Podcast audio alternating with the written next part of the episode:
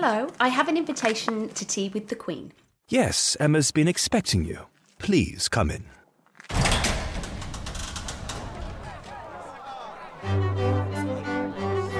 I think that we just massively underestimate, especially as women, our own capability and awesomeness. And it, it's changed. It's changed my life completely. Yeah. Sometimes I think you go through this journey as a business owner and think you're a bit crazy. You're like, who am I to have this dream? Well, I just think women are hard on themselves. I wish I had been more confident in what I was capable of. But I feel like you do what feels right for you, then that's going to be always on brand.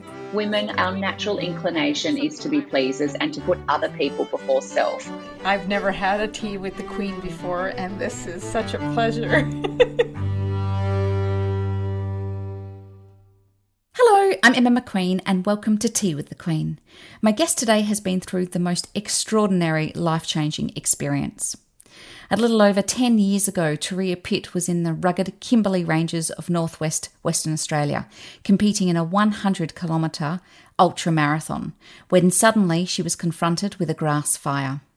She had nowhere to go as the flames caught up with her. She suffered extensive burns to her body. The next two years, Turia spent a lot of time in hospital and underwent 200 operations. Her extraordinary resilience has been inspiration to everyone around the world. She's written several books. Her latest is called Happy, where she seeks answers on the question Is it possible to be happier? Well, I'm very happy to share our chat with you today. Hello, Turia. Thank you so much for joining us on Tea with the Queen. I am excited to have you on the show. Thank you for having me, Emma. The Queen. Tea The with the Queen, Queen. I know. Frothing. in real life almost. I want to jump straight in, and I know that you've told this story a million times, but what happened to you the day that your life changed? Yes. So in 2011, I was working as an engineer uh, in the Kimberleys at the Argyle Diamond Mine, and I really loved running. Just it was a way for me to de-stress after a big day at work. I would run to and from work and all that type of stuff. And I entered an ultra marathon one day. I got trapped by a grass fire about a quarter of the way through the race, so around 25 kilometers into the race. And I received burns to 65% of my body. Got helivaced out of there, spent two years in and out of hospital and kind of, well, no, I, you know, I reinvented myself. Did you ever wonder why me? What did I do? Yeah, of course I did. I think that's a really natural response to tough shit that we're going through in life, right? And whatever that is, like whether that's breaking up with a partner, um, getting a cancer diagnosis, or running in an ultra marathon and receiving catastrophic burns to 65% of your body, there is an element of why me, of course. I always get told that I'm a really positive person. And I, I don't think I am. I think I'm a realistic person. So uh, I think that might be because of my engineering background, but I knew that I had to put in the work. I had to put in the time to my recovery. I had to really commit to it, dedicate myself to it. If I wanted my life to be better or any different to what it was in those days of being in hospital and being in rehab. So to answer your question, yes, of course, I, I asked why me, but apart from that, I was really good at narrowing my focus and just thinking like, what, what are the, the little goals that I'm going to set for myself today? Yeah. I mean, you must have been a very disciplined person beforehand to do an ultra marathon. Like, how many Ks is an ultra marathon? Uh, well, okay. So a marathon's 42 kilometers. So an ultra marathon is technically defined as anything over that. And the ultra marathon that I was running in was 100 kilometers. Was it your first ultra marathon or had you done them before? No, that was my first ultra marathon. Yeah. But I, Oh, I, I, I loved running. So I was a, running's my jam. It's what I do. It's what I love. Um, so yeah, I was a fairly disciplined person, but I think what I learned from my recovery is that you don't achieve anything really big, whether that's competing in endurance events or recovering from a really big injury. It's not a, a, a moment of cataclysmic success, right? It's just that consistent waking up, doing it again, you know, with writing. It's waking up, putting in the time, writing a couple of words. If half of them are shit, that's fine. You do it again the next day. So for me, I think how I've achieved things is I've just, I've just been good at just showing up. Yeah, well, showing up. It's That's it's half the battle. Half the battle. Yeah, Half the battle, yeah. If you show up, you're miles ahead of everyone else. And if you go for a run, this is what I told the mums in my running program. Like, if you go for a run and it's not good, like, you're still lapping everyone who hasn't gotten up and done something. Exactly. And I think a lot of it is about mindset, right?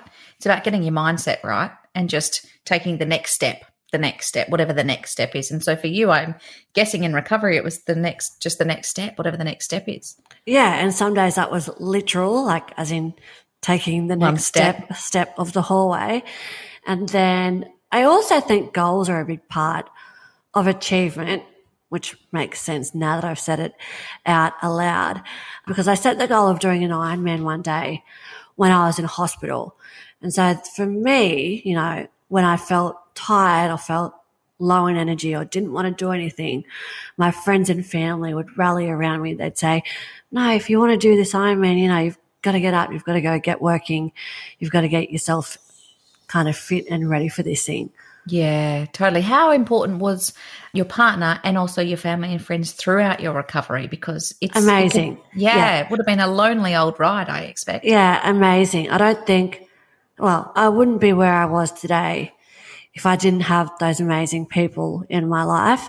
I think any of us could probably say the same, right? Like if you didn't have your family, if you didn't have your friends, if you didn't have, you know, whether or not you have a partner, but if you didn't have those people in your life who are supporting you and who are helping you to achieve your goals, I'm not really sure if, if you can achieve them on your own. And would life be as fun? No, and I mean, that's what I found out, right, when I was writing my book on happiness. The sole predictor for our happiness levels is our relationships with each other. Yeah, absolutely. Our connection with each other. It's so funny because I read your book directly after I read The Happiest Man on Earth by Eddie Jaku.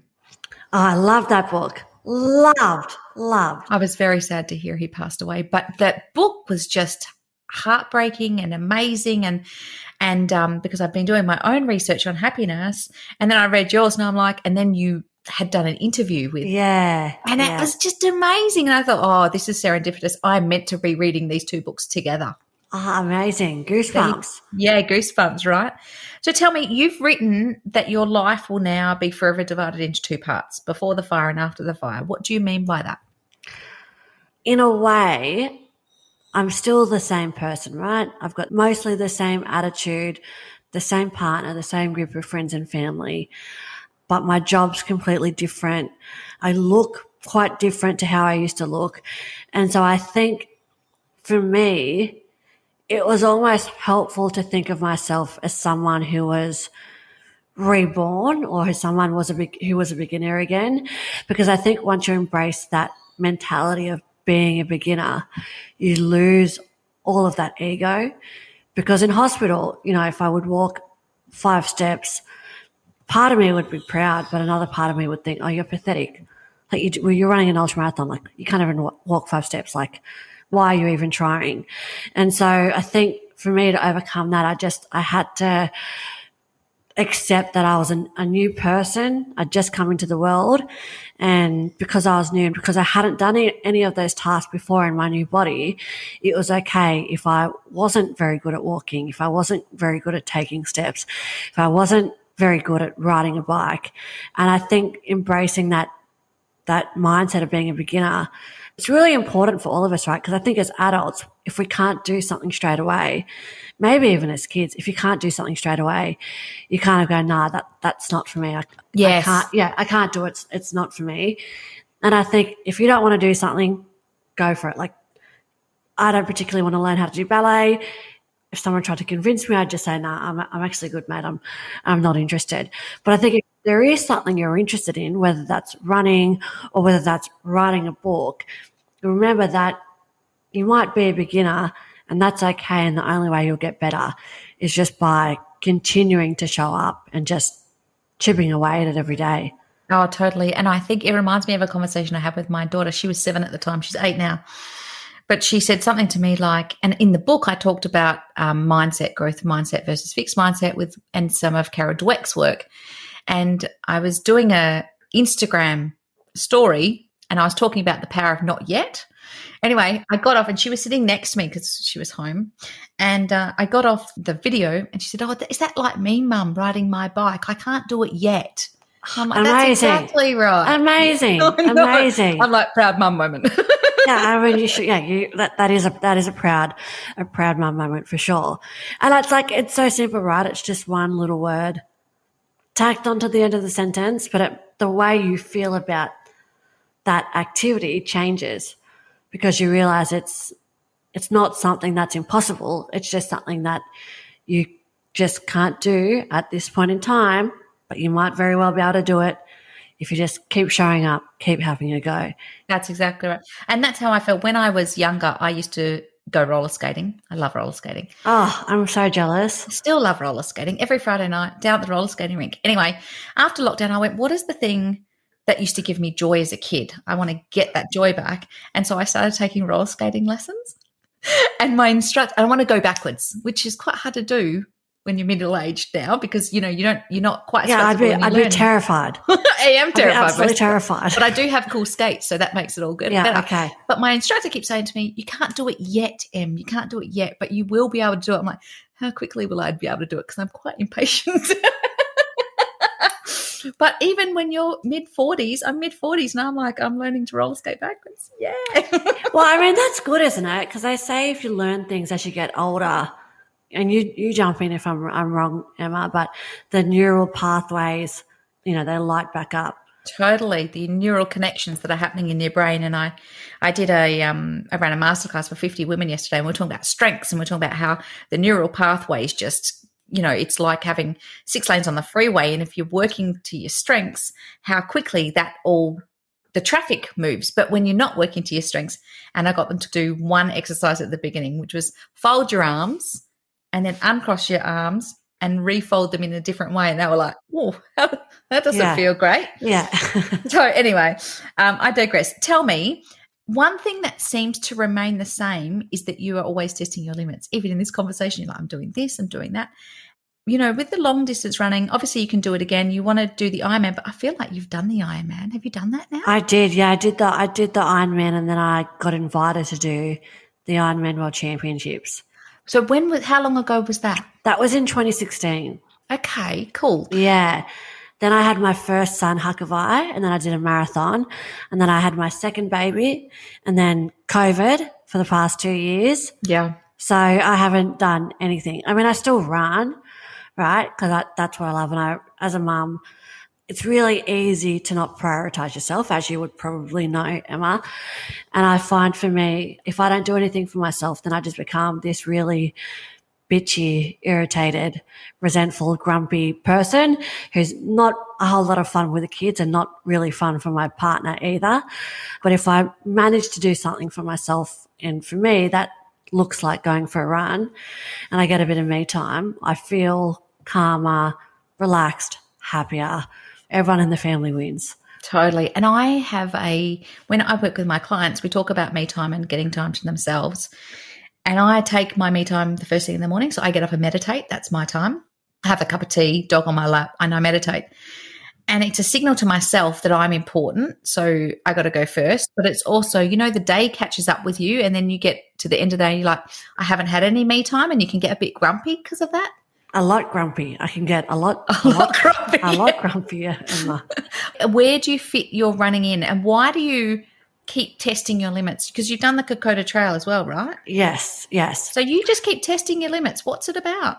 I like challenging myself, and I think that we learn a lot about ourselves when we challenge ourselves. Right? It forces us to step up, get outside of our comfort zone, get a little bit uncomfortable.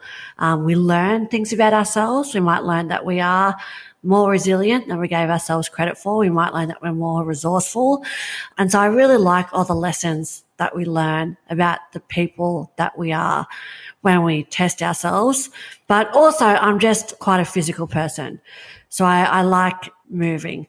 Moving around. I'm, I'm kind of a fidgety person, in case you haven't noticed on on this on this show, Emma. So I think that's that's why that's why I challenge myself. Yeah, I love it. I love it. In your book, Happy, you interviewed a range of people about what makes them happy. What have you found out? And what was your favorite interview from that? The best person I interviewed was Eddie, Eddie Jaku, and I just liked his outlook, which was very simple but very relevant. Like, spend time with people you love and enjoy your life kind of outlook, which I really liked. And it's the advice he gave is something that often, you know, I know my grandparents would say to me, and that at times it feels a bit trite or a bit corny, right? But it's really, it's really true. And I think our elders, like Eddie and like our grandparents, have so much to teach us, and their ability to just stop, smell the roses, savor this magical adventure that's called life is really important and really good as well.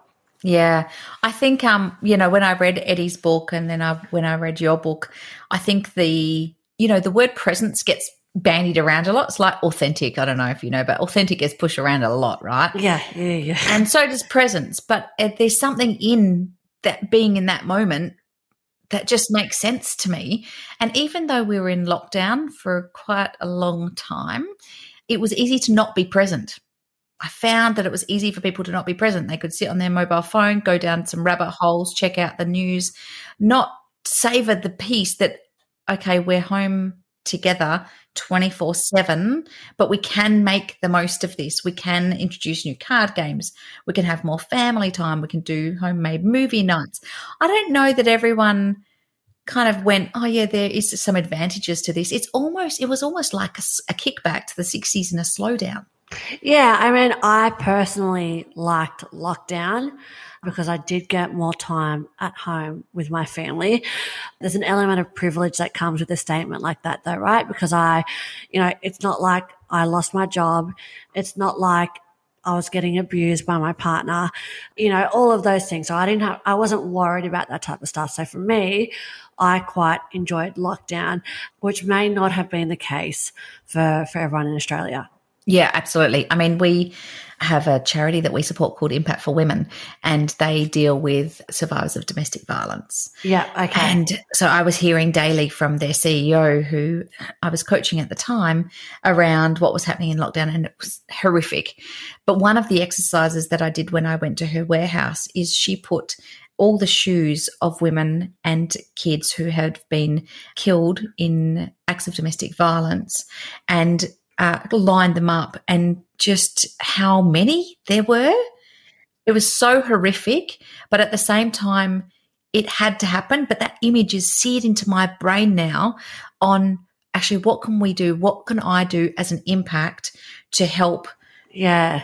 Bring my voice to the craziness that is domestic violence and the awful awful stories that you hear about women who have to run and uh, it was just crazy. So i totally get that we are in a place of privilege where it's safe in our house and we have our own thing going on and none of the atrocities that happened we're, we're almost a bit shielded from that as well in that time. Yeah yeah. And i felt like that and too. And i think some people wrote me some questions about, you know, happiness. And a lot of people said, when I feel happy, I feel guilty because I think about everyone else in the world.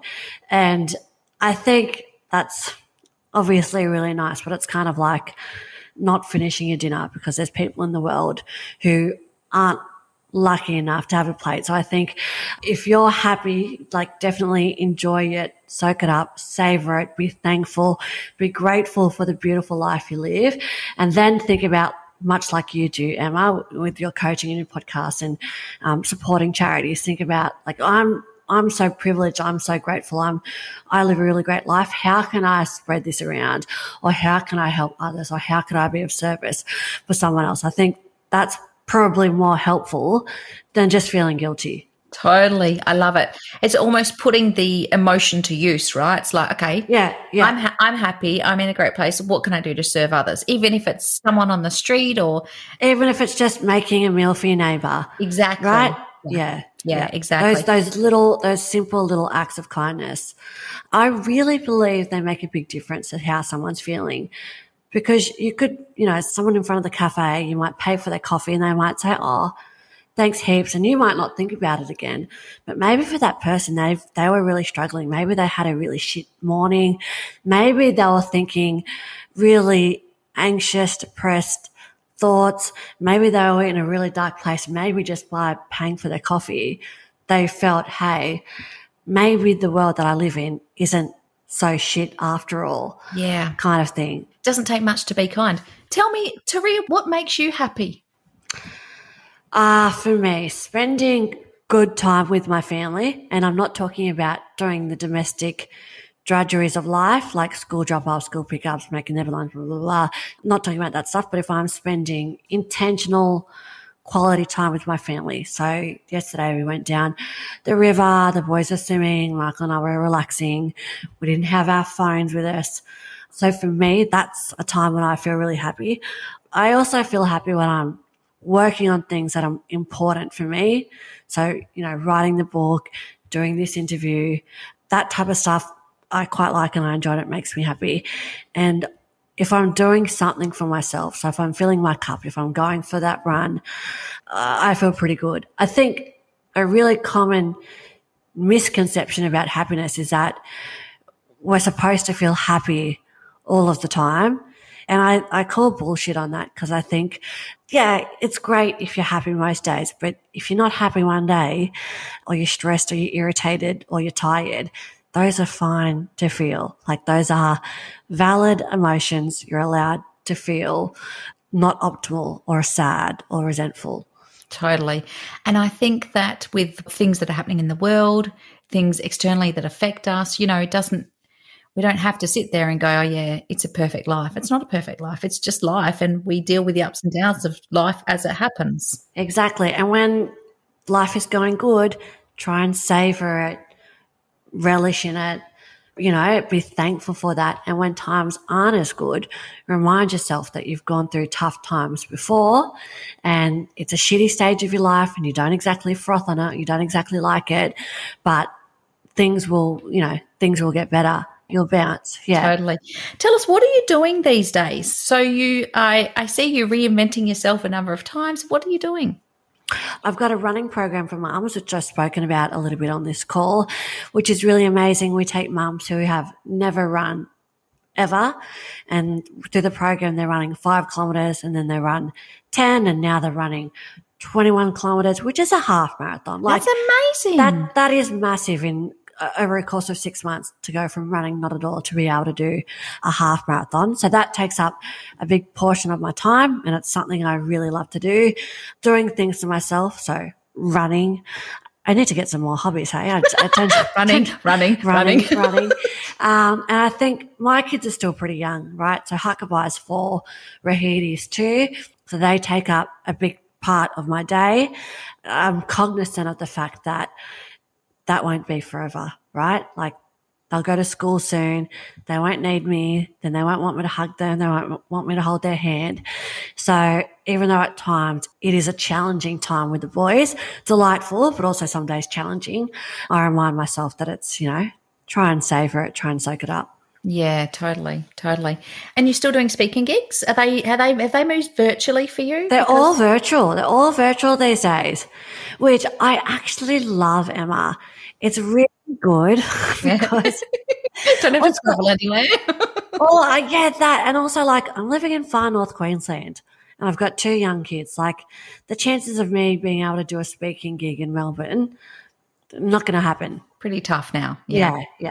So, is your preference now just to do the virtual, just to do virtual yes, stuff? just doing virtual. Yeah just because of the boys and then the truck, it was just when I just had Hakavai, he used to come with me that was challenging, but also a bit of fun because he was there.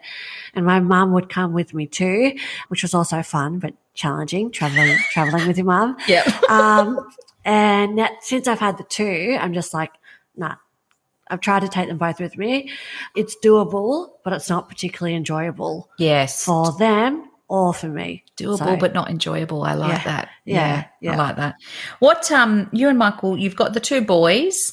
What's your hope or your wish for them? For the boys? Yeah. Uh, I think we talked a little bit about kindness earlier. So I think if they grow up to be like kind, decent, generous, giving, caring, nurturing, compassionate, empathetic individuals. That's a long list. That's That is a a long long- list. Okay, I'm just going to go with kind. If they're kind and just like, they're just kind and good humans, I'll be stoked. Beyond that, I hope that they do work that they enjoy, that they find something that they enjoy doing. And for me, I've always found exercise or physically moving my body has been a great tool to help me with my mental health.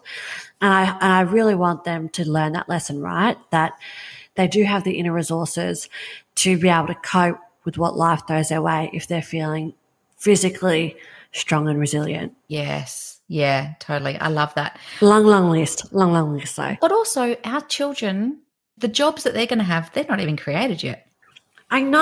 I Like, know. that just blows my mind. Like I think Evie has come home a number of times and she'd like to be a vet. Then she worked out that when you're a vet, you have to put animals down, and she doesn't want to do Ah, that. bit. okay. She just wants to help them get better, which is very reasonable. And I'm like, mm, but what about the other side? And she's like, yeah, not so much. but I think we just want our kids to be kind, right? It's like it's the new currency almost. Yeah, it is. I think when you watch the news, right, it, it, it paints a really depressing view of the world. And I always try and remember, like, that's what the news is. Like, the news is one version of the world and it's, it's not uplifting or bright or sunny or cheery because it's designed to get clicks, to get eyeballs, to get people to continue to watch. The news is really important because it does give you a context of what's going on in the world today. And it does make you realize how privileged we are in Australia in particular. But I don't think it's helpful to be just watching it all day, every day, thinking about the COVID numbers and, you know, all of that stuff. It just, for me, it does my head in. Yeah, me too. I switched it off because I was just like, I'm done. Yeah. So I watch it maybe twice a week, just check in, make sure that I'm a- across what's happening in our world. Important, but don't dial into it too much. Yeah. It's an interesting state of affairs. Tell me, my final question for people listening, they might be procrastinating or facing some challenges in their life, or perhaps they just want to be a bit better at what they do. What would you tell them? Just show up. I No, like honestly, honestly, if there's something you're procrastinating about or you want to do or you want to get better at, just just start by showing up. So if you want to get better at running, find a running coach or find a running group and then just show up. And if you're really terrible at that first run, which I presume you would be if you haven't run in a really long time, remember that all you need to do is just keep going, keep going back, keep showing up, embrace the beginner mindset, and be confident that if you are showing up day in, day out, you just get better at things. Totally. Yeah, I love it. Thank you so much for your time today. It's been a pleasure talking to you. It's been lovely speaking to you. Oh, thank you. Tea with the Queen. What can you say? I love it. Can I ask a question of you now? Of course you can. Is that legit your last name? It's my married name. So But it's a a real name. Yeah, McQueen is my real name. Okay. I said to my husband because we, of course, we started using it. So we've tea with the Queen, we've got business with the Queen, we got we had lunch with the Queen. I said to my husband, if we get divorced, we just need to have this conversation now that I need to keep the name because it would be You'll- very awkward, wouldn't You'll it? be keeping the name. I'll be keeping. Yeah, you'll be keeping that name. He's like, you'll have to pay me for it. I'm like, oh, fine. but yes, it's definitely my Yes. name. Okay, Oh, cool. good question though, Tari. I wonder if Oh, other look, people I was wonder just, I was just curious. I was just thinking, is that, that. Is that real? yeah. Thank you. I didn't actually coin the queen thing. Someone else coined it and then I just ran with it. That's what happens, right? That's it. You run with things, you show up. Exactly. You're exactly. consistent. Yep. Awesome. Thank you, Turia. You're amazing. Legend. That's it for this episode of Tea with the Queen. If you want to contact me directly, all my details are at my website, emmamcqueen.com.au. I look forward to your company next episode. I'm Emma McQueen. Thanks for listening.